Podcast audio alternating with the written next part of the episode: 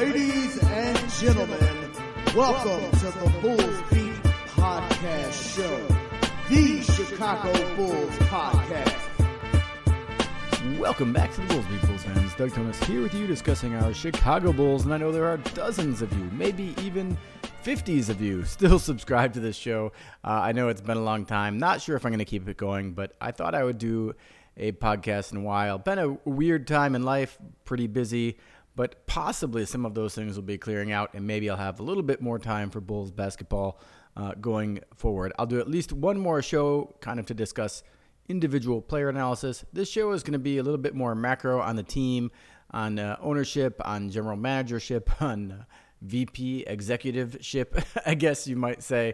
Uh, but looking at all of those types of things, the different plans the Bulls might execute this summer and what they mean. So let's kick it off with the Arturas Karnisovas press conference. Uh, I mean, he starts off by basically trying to polish a turd. You know, he, he mentions how, you know, Chicago deserves a great team, blah, blah, blah. I always think it's funny. Chicago is just another city, like any other city. Every team's trying to win. We, we have no great advantage. The fact that we're from Chicago and had Michael Jordan doesn't grant us anything in the future. So these things of like, oh, you're Chicago, you deserve this, like that just doesn't doesn't mean anything. So I, I always throw that kind of stuff out the window. It's just like every general manager, you're trying to do the best you can for your team, for the fans, for yourself. You'll get a huge raise. you know, nothing nothing else really matters there. But he starts off talking about how they want to be competitive, how they were a tough out, how they were 14 and 9 in the second half. There was nothing they could have done at the deadline in general, super proud of the team, super proud of everyone in it, super proud of all the effort, all the other kind of stuff. Uh, just seemed real happy with the situation, which I don't think really matched uh, what Bulls fans felt. But he tried to spin a narrative like this season was much better than you think it is. And to some degree, I sort of agree with him. Like, I do think this season was better than you think it is. It's just that it's not that much better. Like, this was a team that probably deserved to win three or four more games than they did. Like maybe they should have been a 44 and 38 team. But if they were a 44 and 38 team, it's not like I'd be like, wow, we, this was fantastic. You know, they still weren't a team that was going to go anywhere in the playoffs. And, you know, the difference between last year and this year is basically just luck in the clutch. Like that's the, the primary difference in terms of the wins and losses. And, you know, that's a thing that just is going to waver back and forth. And they were super, super elite a year ago, and at the end of the year this year, they balanced out a little bit more in the middle. So it wasn't like they went to like the opposite end and they were just the worst ever. Um, though losing three games on calls to the last two minute report was was pretty bad. So maybe maybe I'm being a little bit harsh. Maybe their luck was swung far more negative than I think about it. But they that was the big difference. So that's it. And and so you know it's probably like a low 40s ish win team, but that's not good. So yeah, luck went against you. They were better than you thought, but not not enough better and and not meaningfully better. Just a little bit better out of the middle teams. That's it. Um, he he noted in his press conference a lot about the shot profile, how he said they want to change their shot profile. You know, when discussing three point shooting and that being brought up, he didn't immediately say we need to bring in shooters. In fact, he didn't say we need to bring in shooters at all. The only thing he referenced about bringing anyone in was uh, obviously, our personnel was like the phrase he used. But otherwise, he discussed the shot profile, said we have good shooters who are passing up open threes to make drives, and that we need to change the shot profile to fix the problem. And that was like kind of the first thing he mentioned. So I don't know if I want to take anything of that. We'll get to that in a second. But like he wasn't like, yeah, we need to go out and get a bunch of shooters. Um, and overall, the attitude just seemed like he was content to be a perennial first round exit team. People often complained about Gar Garpax and how they could never push the team over the top. This guy is fighting and clawing and using every future asset he has to basically recreate the team that Paxson and Forman had for their entire tenure here up until the final failed rebuild of, you know, just generally always being a first round exit team, a couple series wins, you know, always being above average but never amazing. Like that that was like 2004 until what, like 2016, 17. You know, it's like you had 13, 14 years of that. These guys would kill for that. They're giving everything they can to do that rather than having a team where, you know, the, the Bulls under that previous regime, they were pretty consistent in their ability to move on from players, continually refresh the talent, continually bring in new people, always maintain flexibility, always have assets to make a big move if one presented themselves. And they never were just really able to do that, and they failed. And then they went to another rebuild, and they probably had confidence that they could rebuild because they'd done so a couple times in the past, and then they just completely flubbed that. Though, you know, ironically, if you had a team of Zach, Lauri, Wendell Carter, and Coby right now, you maybe feel okay about that young core compared to what they actually have. Uh, so maybe they would have been kind of onto something. I, you know, probably not. I, I always joke they would have definitely taken Halliburton because of the Iowa State connection, and he was a complete, total Garpax guy. I, I think that's the team they would have had. I think they would have kept everyone. But anyway, it doesn't matter. I don't want to get into the nonsense of comparing this regime to the last regime because it doesn't make a difference. Just that. to note, one of the big complaints about them is they were content being a first round treadmill exit team that everyone was upset about. And and AK it looks like he's he's targeting that. Like he's not even there. You know, we missed the playoffs two out of his three years here. One of them we call a gap year as he was evaluating and you know, I've discussed before on the Big Red Bus how he basically misevaluated the entire roster. You go missed on every major decision that he made. So, um, anyway, I didn't feel great about the Karnisovas press conference, but here's what I'm going to say about that. It doesn't matter like nothing he said matters. What matters is what he does. Like it's just I mean you can say whatever you want in this press conference. He can't mention specific players because it's tampering.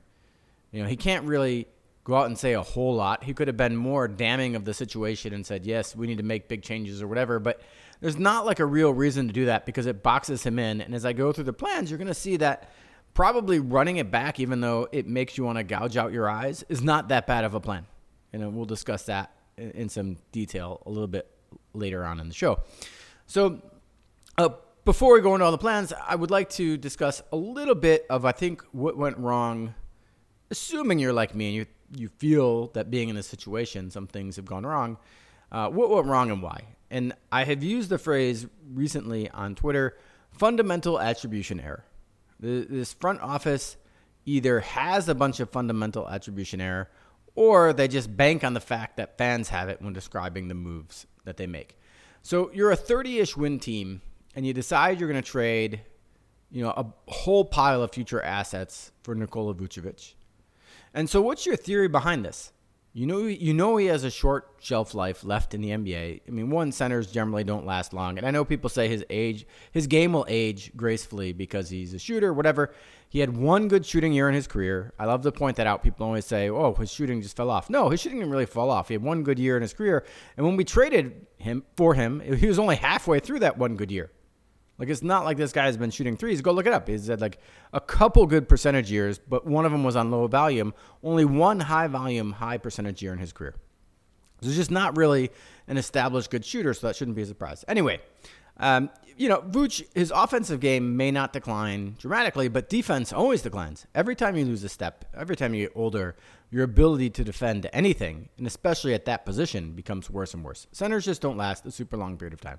So you know you're putting a clock on everything when you do that, and you know you're really far away, and you, you know you're not going to do anything immediately after that trade deadline, you know, which they didn't, and you know make the playoffs after that. So then you go into the offseason, you make some moves, and now you have a chance. And, you know, it kind of starts off hot, but they don't really beat anyone. I think people overestimate how good that group was. They didn't have a good net rating, they weren't good in advanced stats, they had a lot of wins. But, you know, I didn't really project out as a really great team, even though I had a really great record. And so, anyway, that then falls apart. You know, Lonzo is gone. A lot of people blamed it falling apart on Lonzo being gone, and Lonzo absolutely would help with a lot of the big problems uh, that they had after he left.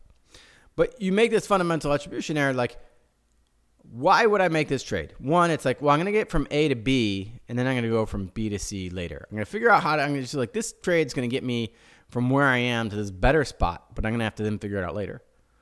Well, the problem with that is you're wrong because you didn't give yourself enough left to improve. You made all these moves, you used up all your cap room, you traded all your first picks away. You can't trade another first round pick until 2028 or something and you're really far away. Like, I mean, after all these moves were made, Vegas had the Bulls as like a 39 win team. They, they did a little better than that, and they won uh, like 45 games. 40, I think does it 45. I want to say, and then you know they won 40 this year. You're just too far away to like make the next moves, and then you used up everything you could possibly have to improve the team from there. And you're like, well, now how do I go from, you know, B to C? Well, you know, we got to B, but we used everything we had to get to B. And we did so with players that weren't going to last a real long time. You know, if you look at the future assets you traded, you traded away uh, effectively, you traded away Lauri, you traded away Wendell Carter Jr., you traded away three first round picks. And, you know, look, those are two young players that had some value. And, you know, Lauri went on to have a lot more value than we expected. It wasn't required that we trade him. We just did trade him.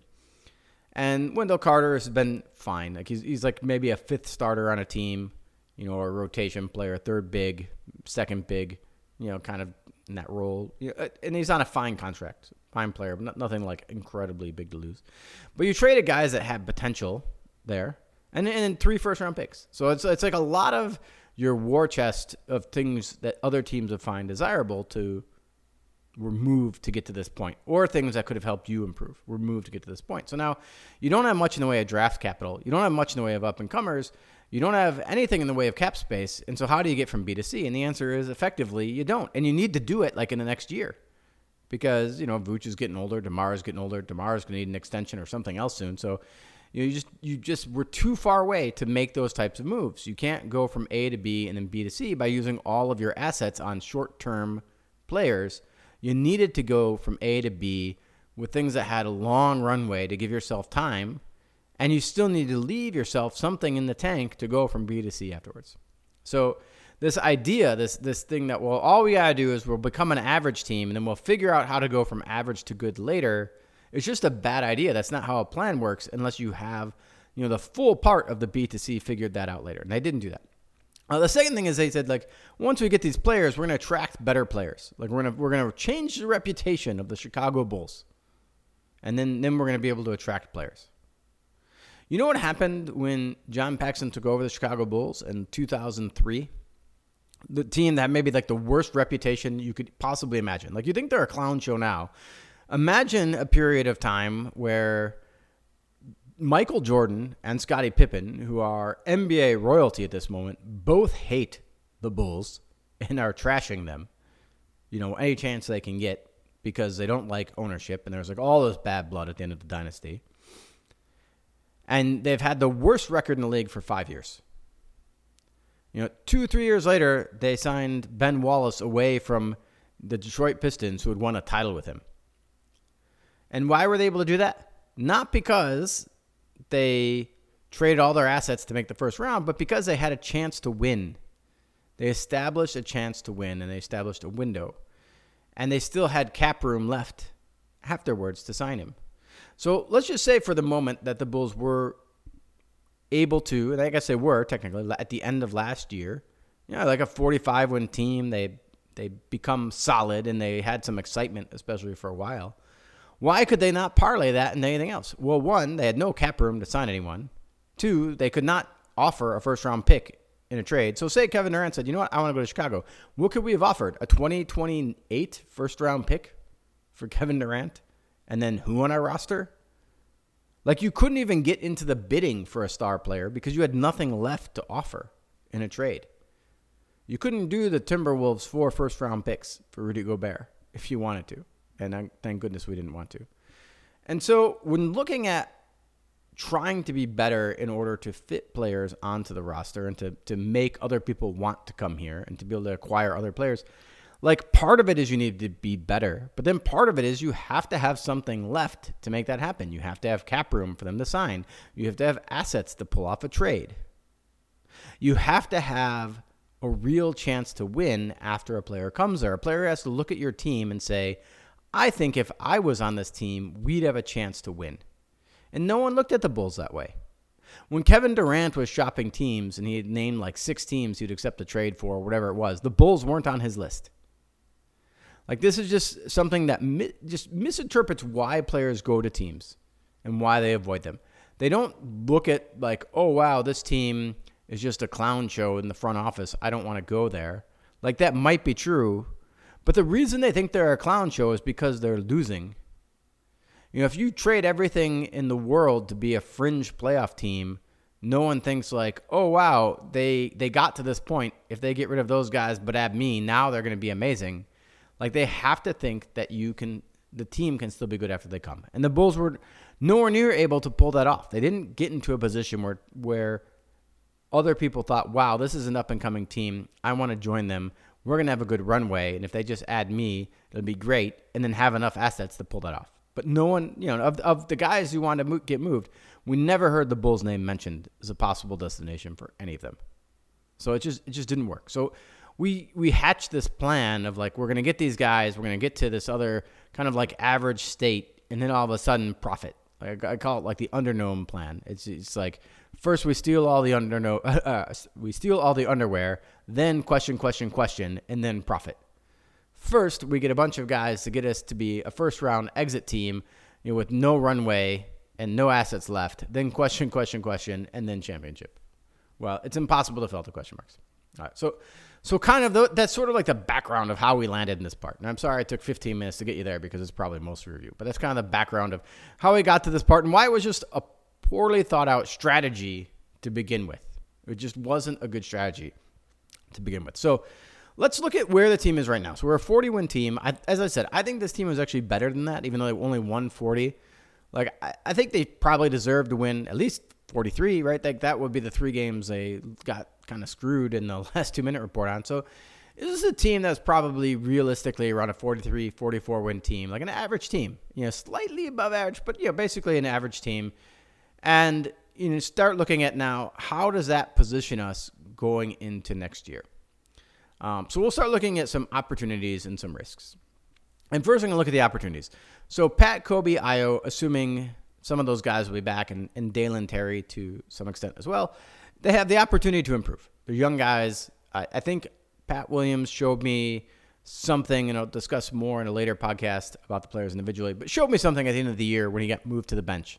He started playing a lot better, and I think that was that was a good situation for him to get away from all the usage that was just sucked up by Zach DeMar and Vooch in the starting lineup. Uh, Coby White, I, I, think he had a really solid season. Didn't put up big numbers, but he looked better doing everything this year. And I, I think we're going to keep him. We'll see what happens. Depends on the cost, of course, but I think we'll keep Coby White. I think he could extend that better play into a larger role than he had last year. But it will depend if a larger role is available. Ayo, I'm less certain whether we keep. Uh, if we do keep him, you know, yeah, definitely has some room to improvement. It was a down year for him, but a lot of guys who have a sophomore slump, you know, bounce back again in the third year. It, it is sort of common. You know, I mean, they even have a phrase, the sophomore slump, for it. So I'm I'm not panicked about Ayo yet. I don't know if I view him as a super high ceiling guy, but I, I definitely think he can play better. And he is a player still who prototypically could play both ways. And if he can just fix his three point shot, I think he could be really valuable for the team if they're able to keep him. Again, he's also a free agent. And, you know, his play this year has probably removed any of those weird doomsday Gilbert Arenas provision uh, scenarios where we thought maybe we wouldn't be able to to sign him. Uh, now I think that uh, he'll he'll he'll be here uh, if we want him. So we'll see how that goes. And then Dalen Terry didn't get much of a chance. I I don't see much in Dalen Terry, but we'll see what happens there. Uh, we can find better players at the vet minute you know, we started to get out a decent amount out of uh, Dragic early in the year. It didn't end up that way. Pat Bev came in and gave us a big lift. You know, at the the deadline, I, th- I think his lift was overrated, but definitely gave us some lift. So we might might be able to find a better player, or maybe even Pat Bev for the whole year. I think Pat Bev is going to get more than the minimum, though. You know, he signed with us as a buyout candidate, but I don't think he's going to uh, sign for the minimum again. And if he does sign for the minimum, it's probably not going to be with us. Uh, I think he did this, signed with us to see if he could get out a better contract, and I think that's probably what, what will end up happening. He will end up getting a better contract. So we'll see what happens there. But you know, it's a possibility. You can get more out of your your stretch signings. Uh, going into the decision making season, we know Lonzo Ball's status. You know, I mean, I have to assume last year in early July when they're going through free agency that they presumed – that Lonzo Ball was going to play. I mean, I think we all presumed Lonzo Ball was going to play until the news came out in September that he needed, you know, a second surgery. So I think now they know, even though Arturas wouldn't really outright say, you know, we know Lonzo Ball's out for the year. He's just kind of like danced around the question, said he has confidence he'll come back, but there's no timeline, blah, blah, blah. Like, I think knowing that Lonzo probably misses the year, you know, in eh, like right now, and then when we're making decisions in Ju- July, should give us a better chance to like hedge hedge that. You know, we should do better. We know we need to bring in a point guard. We should do something and, and think about it a little better than we did last year. Uh, we were really unlucky in those close games. I mentioned the three losses on the last two minute report a couple times already, but we were we are just generally unlucky in close games. And so, you know, that was something we were really great at a couple years ago. I I always think like really close scores are just fluky. You know, a game you can beat anyone any given day. So if you just want to get down to there's like a minute left in the games within three points, like that's just gonna go any which way. It, it just is. Like you just any given day that can go any which way with any team. So if you find yourself in a lot of those games, you know, you're, you're going to have a lot more randomness in your result. And average teams find themselves in a lot more of those games, right? By definition, if you're a really great team, you're blowing teams out. If you're a really bad team, you're just getting blown out. So it's the average teams that tend to be in these types of like 50 50 games more often and are going to have more variance. It's why you can like bounce between, you know, say like 35 and 45 wins a lot without really having a whole lot of different differences in your talent year to year because it just can be a lot more flukiness in some of those close games. And so there's some opportunity for that. Uh, the risks, DeMar and Vooch, assuming that Vooch comes back, are, are going to decline. They, they, just are. Like you're saying, like, oh, well, their games will age gracefully. I'm not saying they're going to be 50% worse, but they're going to be worse. And they're definitely going to be worse on defense. And both of these guys struggle defensively already. DeMar is, is, is very poor defensively. Vooch is an interesting guy defensively because the real problem is not that he he's awful. It's just he's awful at the things you need him to be good at. And what I mean by that, he's a smart positional defender. Eh, he plays the drop defense well, but he's not a rim protector and he can't get out on switches. So it's like you're really limited in what you can do with him on the floor, and, he's playing the most important defensive position. So to have limitations there, like even if he's good within his limitations, and he's he's a great defensive rebounder, and that, that really helps you out a lot. I mean, it really does, even if it's not part of defense in in the sense of stopping a shot. Like offensive rebounds are really high percentage opportunities for the team, and and Vucevic helps you uh, eliminate a huge amount of those with his defensive rebounding ability. So, you know, he he does some things, but you know, those guys are going to decline. They're going to be at least a little bit slower defensively. And there's definitely always the chance of offensive decline. So we'll see what happens uh, with that. The other thing I think, which is a risk that people haven't really considered much, the Bulls were unbelievably healthy last year. I've said this a few times on, on the Big Red Bus, but here, here are the games missed. And I, am going to talk about this because your first reaction is to say, well, Lonzo missed the whole season. Well, Lonzo missed the whole season without playing a game. He didn't get injured during the season. Guys get hurt generally while they're playing games. So Lonzo being out for the whole season, you know, he didn't soak up any minutes. So it's like him being out didn't prevent anyone else from getting hurt. You know, so you look at like the Bulls' top six players that actually played, and I'm going to say those top six players this year in terms of ability on the court were Zach, DeMar, Caruso, Vooch, Pat, and Coby, and in that order. And so looking at those six guys, here are the games missed 5, 8, 15. That's Caruso, 0, 0, 8. So your two guys missed a total of two best guys on the team, undisputed best guys on the team, missed a total of 13 games. That's really low. And and that total overall of 36 games out of your top six guys, an average of six games per guy for your top six guys, that's really, really low. When you look around the league, and I, I just kind of glanced at a bunch of teams, it's like half of what everyone else did. And so you got to go in the next season. I'm not saying like, oh, someone has to get hurt, but you got to go into next season expecting you're not going to lose like half the games to your top, you know, six rotation players that the rest of the league does. You're not going to have half as many injuries. Like it could happen, but especially like Zach's got injury history, Caruso's got injury history. And you know, Vooch and Demar are both at an age where you know it's just more likely that you get injured. So it's just it would just be weird. It's just going to be weird if it works out that way. Where just this is another thing that is really up and down year to year. A team that has really great health one year often does not have really great health the next year. Just random chance because it's variable, just like clutch.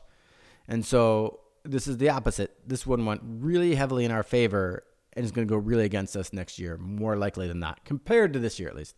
And Lonzo's out for the whole year again. So if you just want to, I mean, the Lonzo thing is going to be a wash, but the in-game injury is probably going to bite us worse. Um, so that, that's kind of like at a high level. I think those are the biggest things that are likely to change. You know, you got some guys rising, you got some guys falling. Probably going to miss more games to injury. Uh, and and I don't think the Bulls have like tons and tons of depth. So those those injuries, if you did miss, say you missed Zach for 30 games, like what would this team have looked like? Or if you missed Demar for 30 games, what would this team have looked like? I, I think it would have been, you know, pretty bad. You know, you, if you missed Vooch for 30 games, you effectively wouldn't have a center. I mean, like you couldn't have played Drummond like a ton of minutes. Like if you've seen him out there, you just couldn't. He's, he's, just someone would need to get him into shape. He'd have a heart attack and die if he had to play 30 minutes a night for like half the season. So I, I think that's just one of those things where it's like it, it, it could definitely go against you a lot. And we took for granted how healthy this team was, especially after Zach missed the first two games of the season to effectively only miss three more the rest of the way. And we had all these concerns about how many games you would play. Uh, really worked out well for, for the Bulls last year. Uh, so now, anyway, that's kind of like a little bit of the high level of like what would naturally happen that's in our favor and what can naturally happen that's going to go against us, at least in my opinion.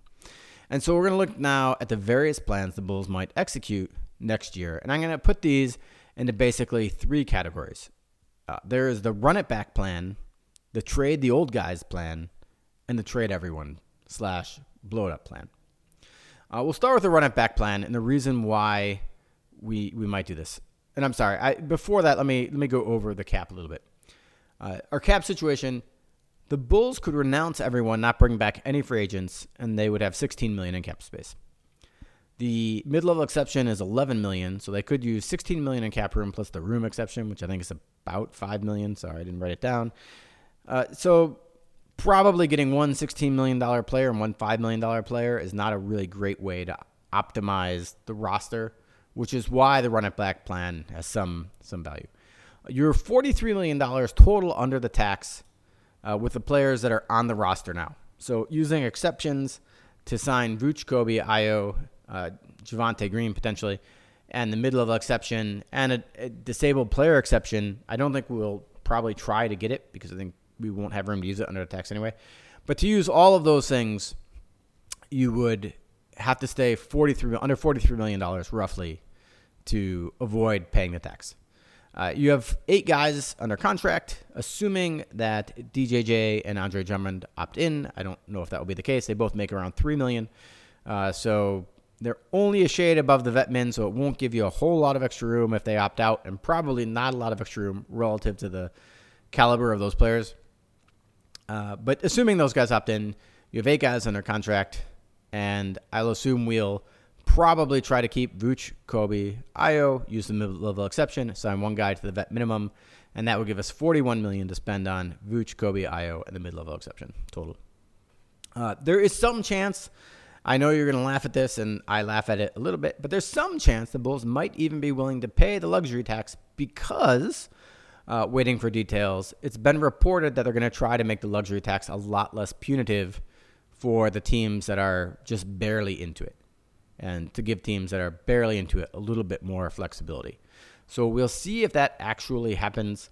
Uh, I'm not optimistic. The thing that has been thrown out there is possibly teams that are barely into the tax still getting the luxury tax payout from the teams that are, you know, paying a ton of money into the tax.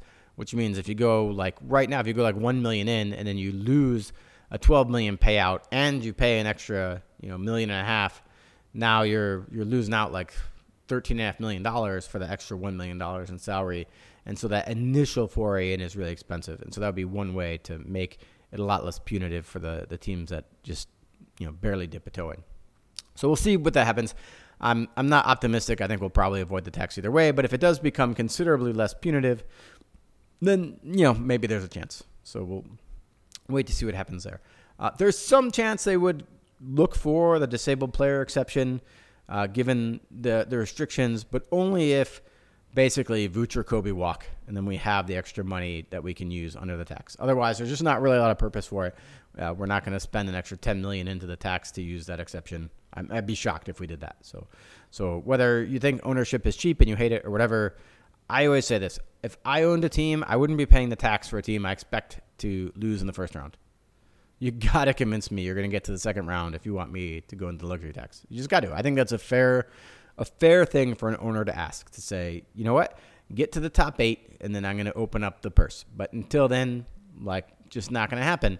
And maybe if you're in a situation where you've got a Giannis, young Giannis, or young Doncic on your roster, you would think differently because you want to convince those guys to stay. But the Bulls don't have such a player. There's just really no motivation for a team that doesn't have anyone they have to keep, that doesn't have any like superstar talent, and doesn't look like it has really any hope of getting out of the first round. So probably not. All right, so that's kind of the the tax, uh, sorry, the the cap situation. I guess also the tax situation. That's kind of the situation financially that the Bulls will be looking at. So uh, the various plans, the run it back plan. And here's the good things about the running back, running it back plan. One, it allows us to add the most talent. Just straight away, you know, you can basically spend up to the tax line with this plan. You're going to keep Vooch, Coby, Ayo, and you're going to get someone for the mid-level exception, probably. If you do those three things plus that one player to be named later, uh, that's just going to be more talent than if you spend 16 million on one player and then you spend five million on a second room player, and then add guys at the vet minimum. Like that's kind of like you're under the cap plan. So it just makes more sense. You know, second, you don't have to pursue this plan with the thought of, I just want to keep these guys forever. You can trade them later. You might even keep a Coby White or Nikola Vucevic just so you can execute a trade later. Uh, it's possible, obviously, you can move either in a sign and trade as well, but there's a fair chance that you might keep these guys just so you can use them in a trade later and just to keep assets because you do have more uh, total talent. Uh, obviously, this team probably is going to win the most games of any of the plans that I'm going to mention today. And so I like it when the Bulls win. You know, I'm not a championship or bust guy. I obviously want them to win a title. I'm kind of like a at least be competitive or bust guy. Like I don't want to go all in to not really be competitive. Like I feel you should at least get to a second round ceiling team and then feel like, all right, now I can if I get to the top eight and I'm now hoping for a miracle, at least I'm in the top eight. you know, like at least I'm winning a playoff series, maybe close in that second series, and then then I lose. Like I at least have reason to hope and dream every year. You know, if I'm a team that's like I don't see how I'm gonna get out of the first round, like I I'm not not too excited about that unless my team is really young and I, I can start dreaming like, yeah, this guy, this guy, and this guy is going to get better, and then we have these assets and we're going to trade for this guy, and then we can still get better. Like we have flexibility. There's things we can do. You know, so I have to I have to feel like there's hope, and uh, you know, being a first round exit team when there's not a lot of hope is is a lot different than being one where there is a lot of hope. And the Bulls right now are first round exit team with a lot of hope. But this plan still gives us the most wins. And it's not nothing. I don't want to pretend it's nothing. Like it's not nothing to actually be able to watch a team and feel like, yeah, I like, you know, I, they have a hope of winning every game they're in. You know, they're going to win half their games this year or, or a little bit more. Like there's a, like some value to that, you know, beyond just being really bad. It's really tough to watch a team going through a deep rebuild. Like it's just when you're winning 23 games a year, you got to be a diehard to want to watch that. Even if you enjoy watching young players develop, you got to be a diehard to want to watch that. Uh, so cons. We know this team has no headroom. I discussed that pretty pretty in depth, you know, at the beginning of the show. Uh, feels like we're just delaying the inevitable. Like you kind of feel like we're gonna have to rebuild anyway, so might as well just rip off the band-aid. And we're avoiding ripping off the band-aid of another year of mediocrity. Uh, and then also, good chance like our assets just devalue further. You know, like Demar. I think if you traded him at last summer, and, and I, I recommended we trade him last summer. I think you could have probably got two first round picks from someone for him. You know, I said I would have been all over DeMar plus Vooch for uh, Westbrook plus the Lakers two picks, and I think that deal probably would have been on the table in the offseason. And uh, I think that would have been better. I'd be happy with that compared to where we are. You know, and you know we'll see. Uh, so now the second plan is I'm gonna call it the trade the old guys plan. Uh, so you trade DeMar DeRozan for whatever you can get. I'm gonna talk about some DeMar trades down at the bottom, and you're to really hate me when I say what they are because it's what I looked around and, and hopefully you can find better. But I didn't I didn't see a lot out there. Now you never know if someone like a Houston's going to be like, yeah, we just got to bring in a veteran, like, and then maybe maybe offers a little bit more, but um, maybe not a lot out there. But so you trade you trade Demar. Uh, the pros, you're going to open up shots for Coby and Pat to see what they can do. Like, if you want to say maybe this team could be something in a younger iteration around Pat, Coby, and Zach, and then you know whatever else you can do by bringing in role players that better fit those guys. Uh, have a more modern offense, get rid of all these mid-range jumpers, have more guys shooting threes, you know, space the floor better, you know, stuff like that. Trading Demar is what opens that up. Um, and and so I think it does give you a chance to know what Pat Williams can do prior to signing him to an extension.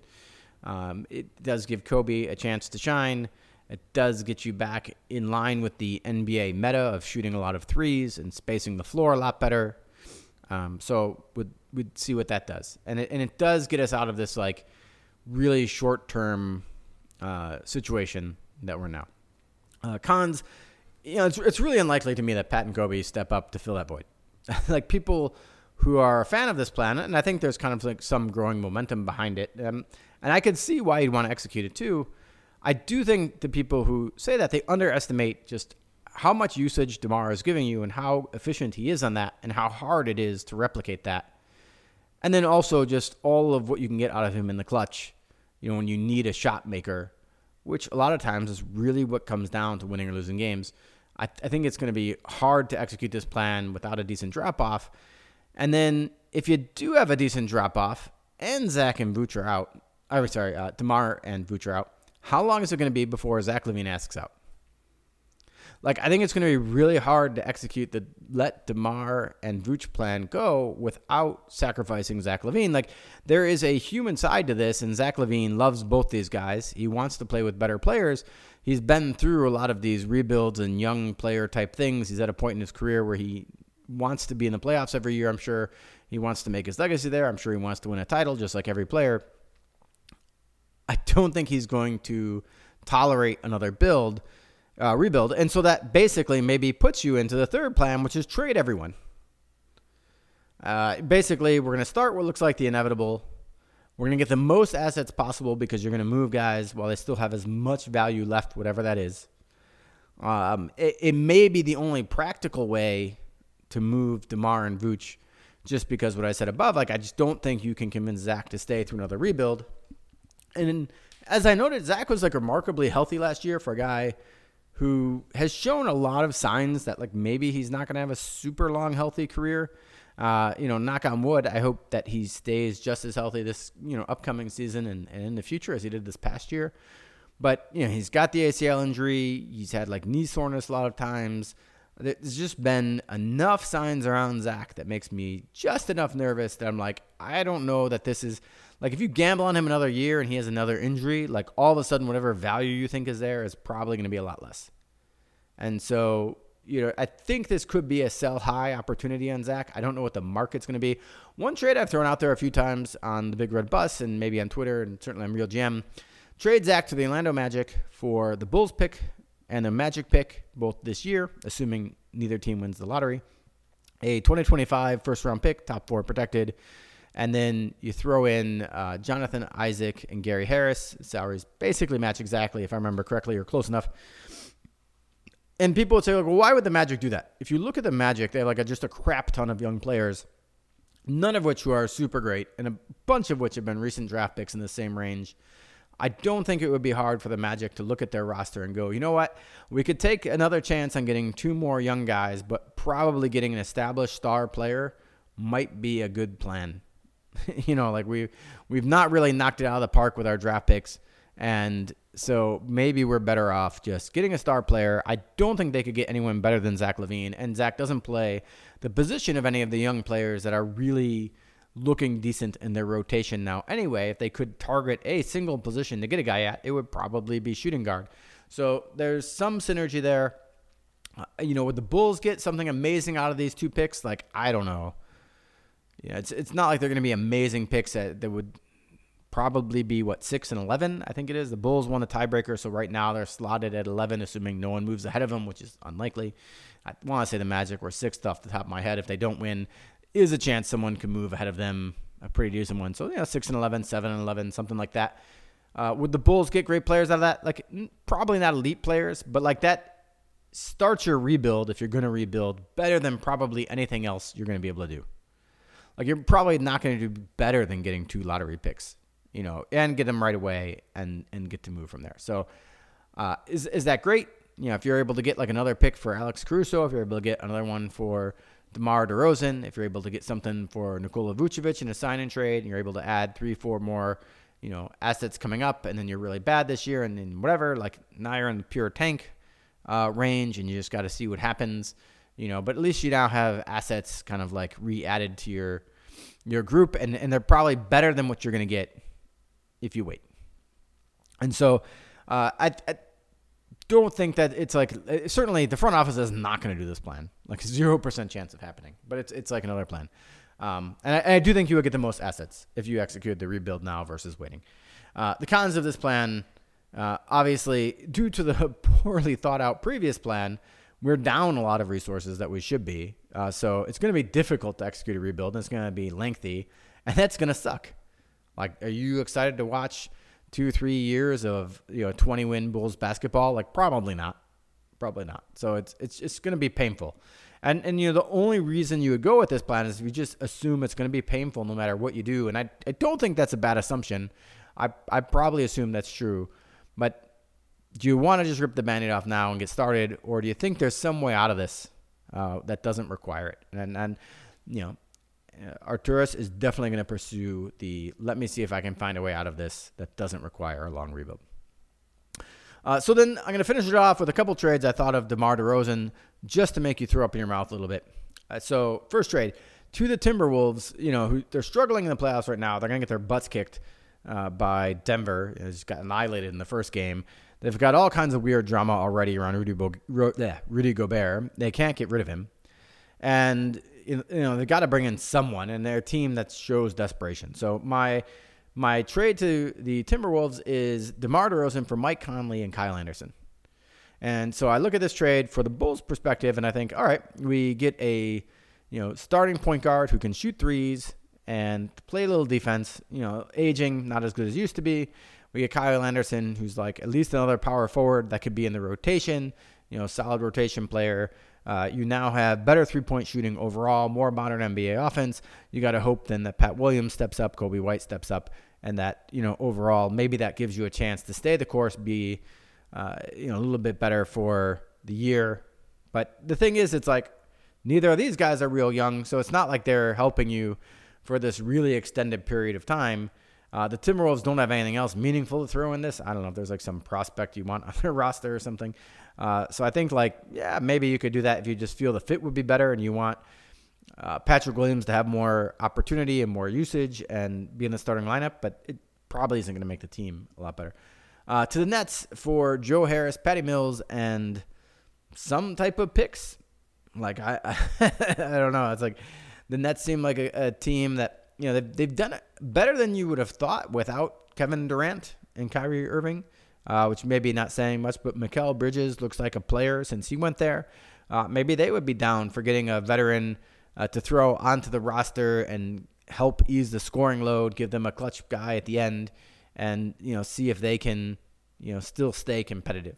You know they don't have any incentive to lose, and that's like not a lot of guys to give up. Again, Joe Harris and you know fits the Bulls roster in, in terms of adding shooting, which is something that they want to do. Uh, but again, just a huge talent downgrade, and I I'm not sure what the net situation on picks is. I think they have some from Philadelphia now from the Simmons trade with um, with Philadelphia, but uh, God, no, blanked on James Harden's name for like five minutes. My bad. with the Harden Simmons trade, I think they got a couple picks there. Their own picks are out though to Houston, so not a lot of incentive uh, for them to lose, so they, they would maybe be willing to do that, but it just doesn't seem like they're going to have a whole lot to offer you, even if you get a pick from the 76ers. It doesn't project out like, as a super amazing pick. Speaking of the 76ers, maybe Tobias Harris for DeMar DeRozan. If they want to hedge losing James Harden and add another scorer uh, who could be a clutch guy on that team, maybe he would fit in there. And maybe Harris being – a little bit more well rounded than DeMar would be okay. It would also save the 76ers uh, quite a bit of money and it would allow them to use the mid level exception. It would do the reverse for us. It would uh, remove our ability to use the mid level exception. So, probably something we wouldn't do, but maybe it would also add like a better fitting piece. Um, if, and, if, and then again, you're, you're doing these trades, any of them, in the hopes that basically with more opportunity, that uh, Coby White and Pat Williams play a lot better. Not really that you're going to get uh, a, better deal than DeMar for these guys. And then I thought like the Orlando Magic, just kind of like looking up and down their roster. I don't follow the Magic real closely, so or really any team in the NBA outside the Bulls super closely. They have like a ton of young guys who are all sort of meh, and maybe some of those guys are just kind of like they don't believe in it all anymore, but they were high draft picks, and maybe you'd want to take a chance on them as reclamation projects. Like I, I just think, and they've got filler guys they can throw in there, and Gary Harris or Jonathan Isaac to match salaries. So there, there might be some different combinations there. They also might consider giving you, you know, at least the Bulls draft pick back, um, or maybe something else. They got draft assets. So if the Magic wanted to get a veteran to get better right away, I, I feel like there's probably opportunity there to do something, just like I mentioned in the Zach LaVine trade. So, um, when you hear all those trades, like I said, throwing up in your mouth, not real excited about it. And I think that is where I've come to on DeMar DeRozan. The window to trade him was last year. The Bulls blew it by not doing it. And now I think, you know, when you're only got one playoff run left in him before he's a free agent, he's a lot less appealing than when he had two playoff runs left in him as a free agent. And then obviously this year was a little bit down from last year, though he still had a solid year, was still an all star this year. So I think in that sense, maybe repeating that all star thing, you know, gave him a little bit more I don't know limelight. I, but no, I think I think just overall his value's less. So I don't expect uh, the Bulls to get much from them. And so when I run all these things in, I've, I've been on team trade everyone kind of like forever, and I, I, still sort of am. I don't mind actually two years of really bad if we get something out of it. But uh, I think in the end, I, I don't think. Uh, trade everyone is remotely on the table, which then gets me back to I think we're in plan run it back. I think we're going to add Nikola Vucevic. I think we're going to add Coby White. I think we're going to keep Ayo Dosunmu. And that's basically going to be the Bulls' offseason. And we're going to look at using whatever part of the mid level exception is left, probably say 8 million of the 11 million. I'm going to just wild guess. We're going to use maybe 8 million to try and add one more rotation player uh, to the mix. Uh, this assumes Javonte Green walks. There might be some thought of us trying to keep Javonte Green as well. Maybe he signs again for the minimum. I mean, I think he was playing well enough for us that he might look for more than that, but then he missed 50 games. So uh, maybe that's just too big of a negative for him to find anything else. It kind of depends on his situation. I think, yeah, I, I think it'd be interesting because if you want to try to improve shooting and you want to add some shooters on the roster at the minimum, you know, Javonte Green probably has to go just to make room for another roster spot. Um, again, pending a lot on what happens with Andre Drummond and with Derrick Jones Jr. Though, if Andre Drummond leaves, you still need to sign a backup center to a spot. So, like in the end, uh, no matter how you slice this, it, it's going to be difficult for the Bulls to bring everyone back and still add more shooters.